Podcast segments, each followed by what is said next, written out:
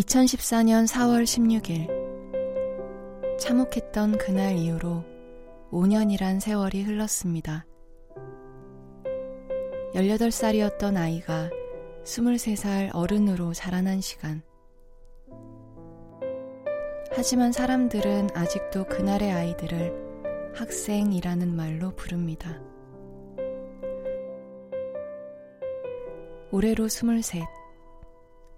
이 아이의 이름은 세월호 생존 학생 단원고 2학년 1반 장혜진입니다. 네, 방금 유민 아버지께서 따님을 어, 만나면은 수학여행을 같이 가고 싶다 이런 말씀을 하셨죠. 어, 지금 들으신 음성은요. 어, 수학여행을 못 갔던 당시에 학생들 어, 생존 학생들 중에 한 명 장혜진 학생이 다시 친구들이 가고 싶었던 수학여행을 갔던 흔적들을 찾아서 가는 것들 취재해가지고 다큐멘터리로 만든 부분을 잠깐 들으셨습니다. 오늘 나갈 부분이고요. 어, 이 다큐를 제작한 KBS 권소희 프로듀서와 함께 어, 다큐에 미처 담지 못한 내용들을 잠깐 들어보도록 하겠습니다. 안녕하세요. 안녕하세요. 어, 이제 생존 장혜진 씨가 생존 학생이죠? 네네. 예, 그 생존 학생과 같이 수학 여행을 간 건가요? 어, 원래 애진 씨가 이제 수학 여행을 떠나는 것을 저희가 따라다녀 보았습니다. 그 제주도로요? 네, 제주도로 음. 수학 여행. 뭐 계기가 있었나요? 어, 원래 애진 씨 같은 경우에는 네. 이제 수학 여행을 가지 못했던 것에 대해서 친구들이 보고 싶다거나 그런 걸 얘기를 잘 안 하는 학생이었는데요. 네. 그래서 저희가 이번에 그 속내를 잘 드러내지 않는 친구니까 음. 한번 제주도로 같이 떠나면서 그 지난 5년 동안의 이야기들을 들어볼 수 있으면 좋지 않을까 해서 음. 기획을 하게 되었습니다. 그 장혜진 씨는 어, 뭐 공개적인 발언도 여러 차례 제가 봤던 학생인데 아 지금은 학생이 아니겠군요. 네, 지금은 이미 대학을 졸업해서 취업 준비생으로 예. 네, 병원 취업을 준비하고 있습니다. 그러니까 그 사건 침몰 참사를 겪고 나서 어, 꿈을 바꿔서 응급 구조사가 되려고 마음 먹었다 이런 얘기는 들었는데 실제로 됐나요? 어, 지금 응급구조사가 되기 위해서 학교를 음. 졸업하고 준비를 하고 있었는데요. 아, 예. 소방공무원 시험이 좀 그 제도가 좀 변경되면서 음, 4월에는 우선 활동을 하고 5월부터 다시 병원 쪽으로 취업을 준비한다고 합니다. 어떤가요? 뭐 씩씩하던가요? 어, 너무 밝고 씩씩한 친구였었는데요. 예. 뭐 이제 저희가 발언을 하는 거나 이런 게 좀 힘들지는 않은지 예. 계속해서 여- 물어보기도 하고 그랬는데 예진 씨가 항상 했던 말이 제가 할 수 있는 만큼 하는 거다. 음, 그리고 당, 저 당사자인 자신이 이야기를 해야만 이 이야기가 왜곡되지 않고 잘 전달될 수 있다. 이런 얘기를 자주 하더라고요. 예. 그 수학여행을 실제로 뭐 실제는 아니지만 어쨌든 네. 다시 이제 뒤늦게 간 시- 수학여행이 될 텐데 제일 기억에 남는 장소가 어디였습니까? 이번에 갔던 데 중에? 어, 저희가 제주도를 가기 전에 네. 세월호 선체에 잠시 들렀었는데요. 아 진도 진도예요. 네, 예. 지금은 목포 신항에 목포에, 네, 예. 있는데 세월호 선체가 바로 선 다음에는 애진 씨도 처음 가보는 거라고 하더라고요. 음, 네. 그래서 그 당, 그 선체를 동수 아버님께서 이제 안내를 해주셨는데 네. 애진 씨가 실제 탈출하기 직전에 머물렀던 네. 객실이 있던 자리에 또 방문하기도 했었는데 예. 잠깐 그 당시 애진 씨 음성 한번 들어보시죠.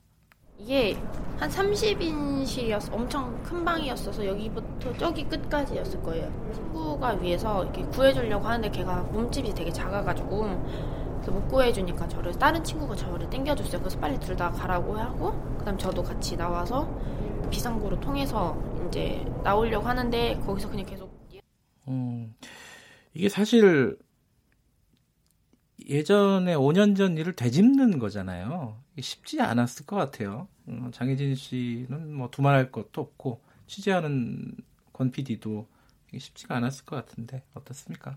어, 네, 사실 지금 목, 애진 씨 목소리는 되게 씩씩하긴 한데요. 예. 그 장소에 도착했을 때 애진 씨가 되게 울컥해서 눈물을 보이기도 하고 네. 그랬거든요. 예.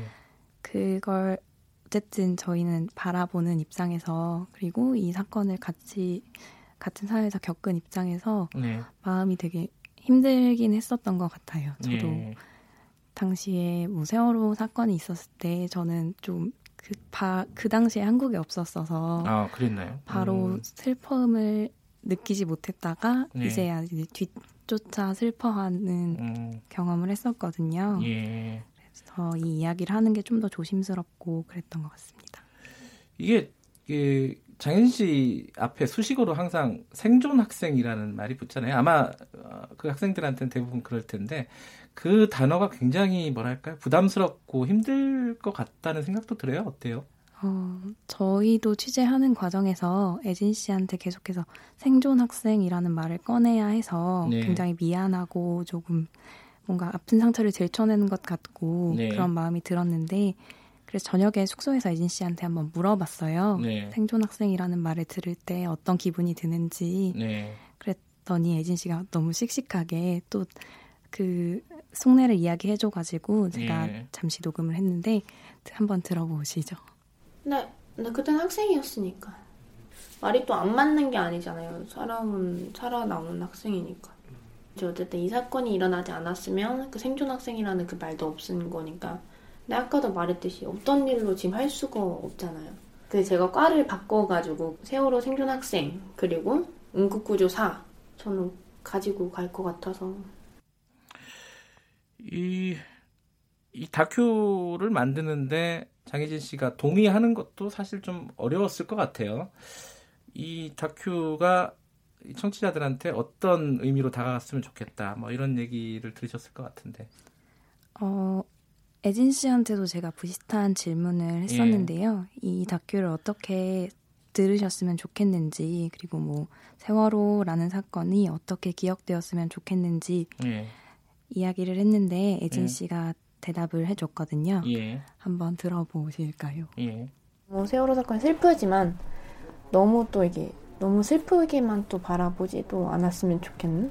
어제 어쩔 수 없이 슬프겠지만 저도 슬프고 그냥 잘 살고 있고 그냥 장애인 그대로 그냥 어느 성인처럼 이렇게 이제 성인 됐으니까 잘 살아가고 있다. 이, 한 1박 2일 같이 있었던 건가요? 네, 4월 3일부터 4월 4일까지 1박 2일 동안 같이 지냈습니다. 여기 지겹다는 말 있지 않습니까? 네. 그런 말에 대해서는 어떤 생각이 든대요? 어, 지겹다는 말을 들으면 애진 네. 씨 같은 경우엔 직접적으로 그렇게 애진 씨에게 이야기를 한 사람은 없었다고 해요. 어, 앞에서는 얘기 못 하겠죠. 네. 네. 근데 그런 말을 들었을 때 사람마다 느끼는 게 다른 거고 세월호 음. 사건을 바라보는 시선은 여러 가지가 있는 거고 네. 다 저마다의 입장이 있는 거니까라고 네. 이야기를 하면서 되게 의젓하더라고요. 어, 당사자가 또 그런 얘기를 하는군요. 네. 좀 마음이 뭐랄까요? 좀 어, 어린 친구인데 지금도 뭐 20대 초반이잖아요. 네, 이제 23살이죠. 예. 그, 그런데 마음이 되게 넓어졌다는 느낌이 좀 드네요. 저는 뭐 보지는 못했지만은. 저도 이렇게 취재하면서 계속 생각을 했는데 네. 씨를 보면서 제가 한참 언니인데도 네. 마치 동생이 된 것 같은 그런 뭔가 성- 많이 성숙하고 당당하고 자기 의견이 분명한 친구다라는 생각을 했던 것 같아요. 혜진 씨는 어, 장혜진 씨는 앞으로 어떤 꿈을 갖고 있다고 합니까? 어, 지금은 세월호 진상 규명이 되는데 목소리를 계속해서 내고 싶다고 아, 이야기했고 그래요.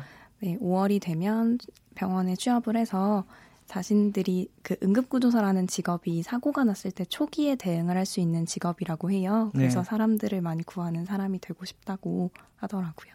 원래는 그게 꿈이 아니었죠. 원래는 유치원 선생님이 되고 네. 싶었다고. 장혜진 씨의 인생도 바뀌었는데 좋은 쪽으로 바뀐 것 같기도 하고 그래요. 네. 네. 어쨌든 어, 취재하느라 고생하셨습니다. 이게 언제 나 갑니까? 저희 세월호 우주기 특집 다큐 다섯 번째 봄 첫 번째 수학 여행인데요. 네. 오늘 오전 11시 10분과 밤 9시 30분 두 차례에 걸쳐 방송이 됩니다. 네, 고생하셨습니다. 네, 감사합니다. 지금까지 KBS 권소희 프로듀서였고요. 어, 문자 소개를 해드릴 시간이 많지가 않네요. 어, 진월선님이 정말 억울하고 슬프네요. 앞으로 이런 일이 절대 일어나지 않길 바랍니다. 김태훈님이 좋은 세상 용서를 빌고 용서를 하는 그런 날을 꿈꾸며 어, 아, 뒤에 거는 최강시사 화이팅이라 그래가지고 좀 어색하네요. 아, 0841 하나님은 어, 또 꽃다운 아들 딸들과 선생님들의 목까지 우리 국민 모두가 열심히 살아가야겠습니다. 오랫도록 기억하겠습니다. 라는 말씀 보내주셨습니다. 김경래 최강기사 2부는 여기까지 하겠습니다. 잠시 후에 3부에 다시 뵙고요. 일부 지역국에서는 해당 지역 방송 보내드립니다.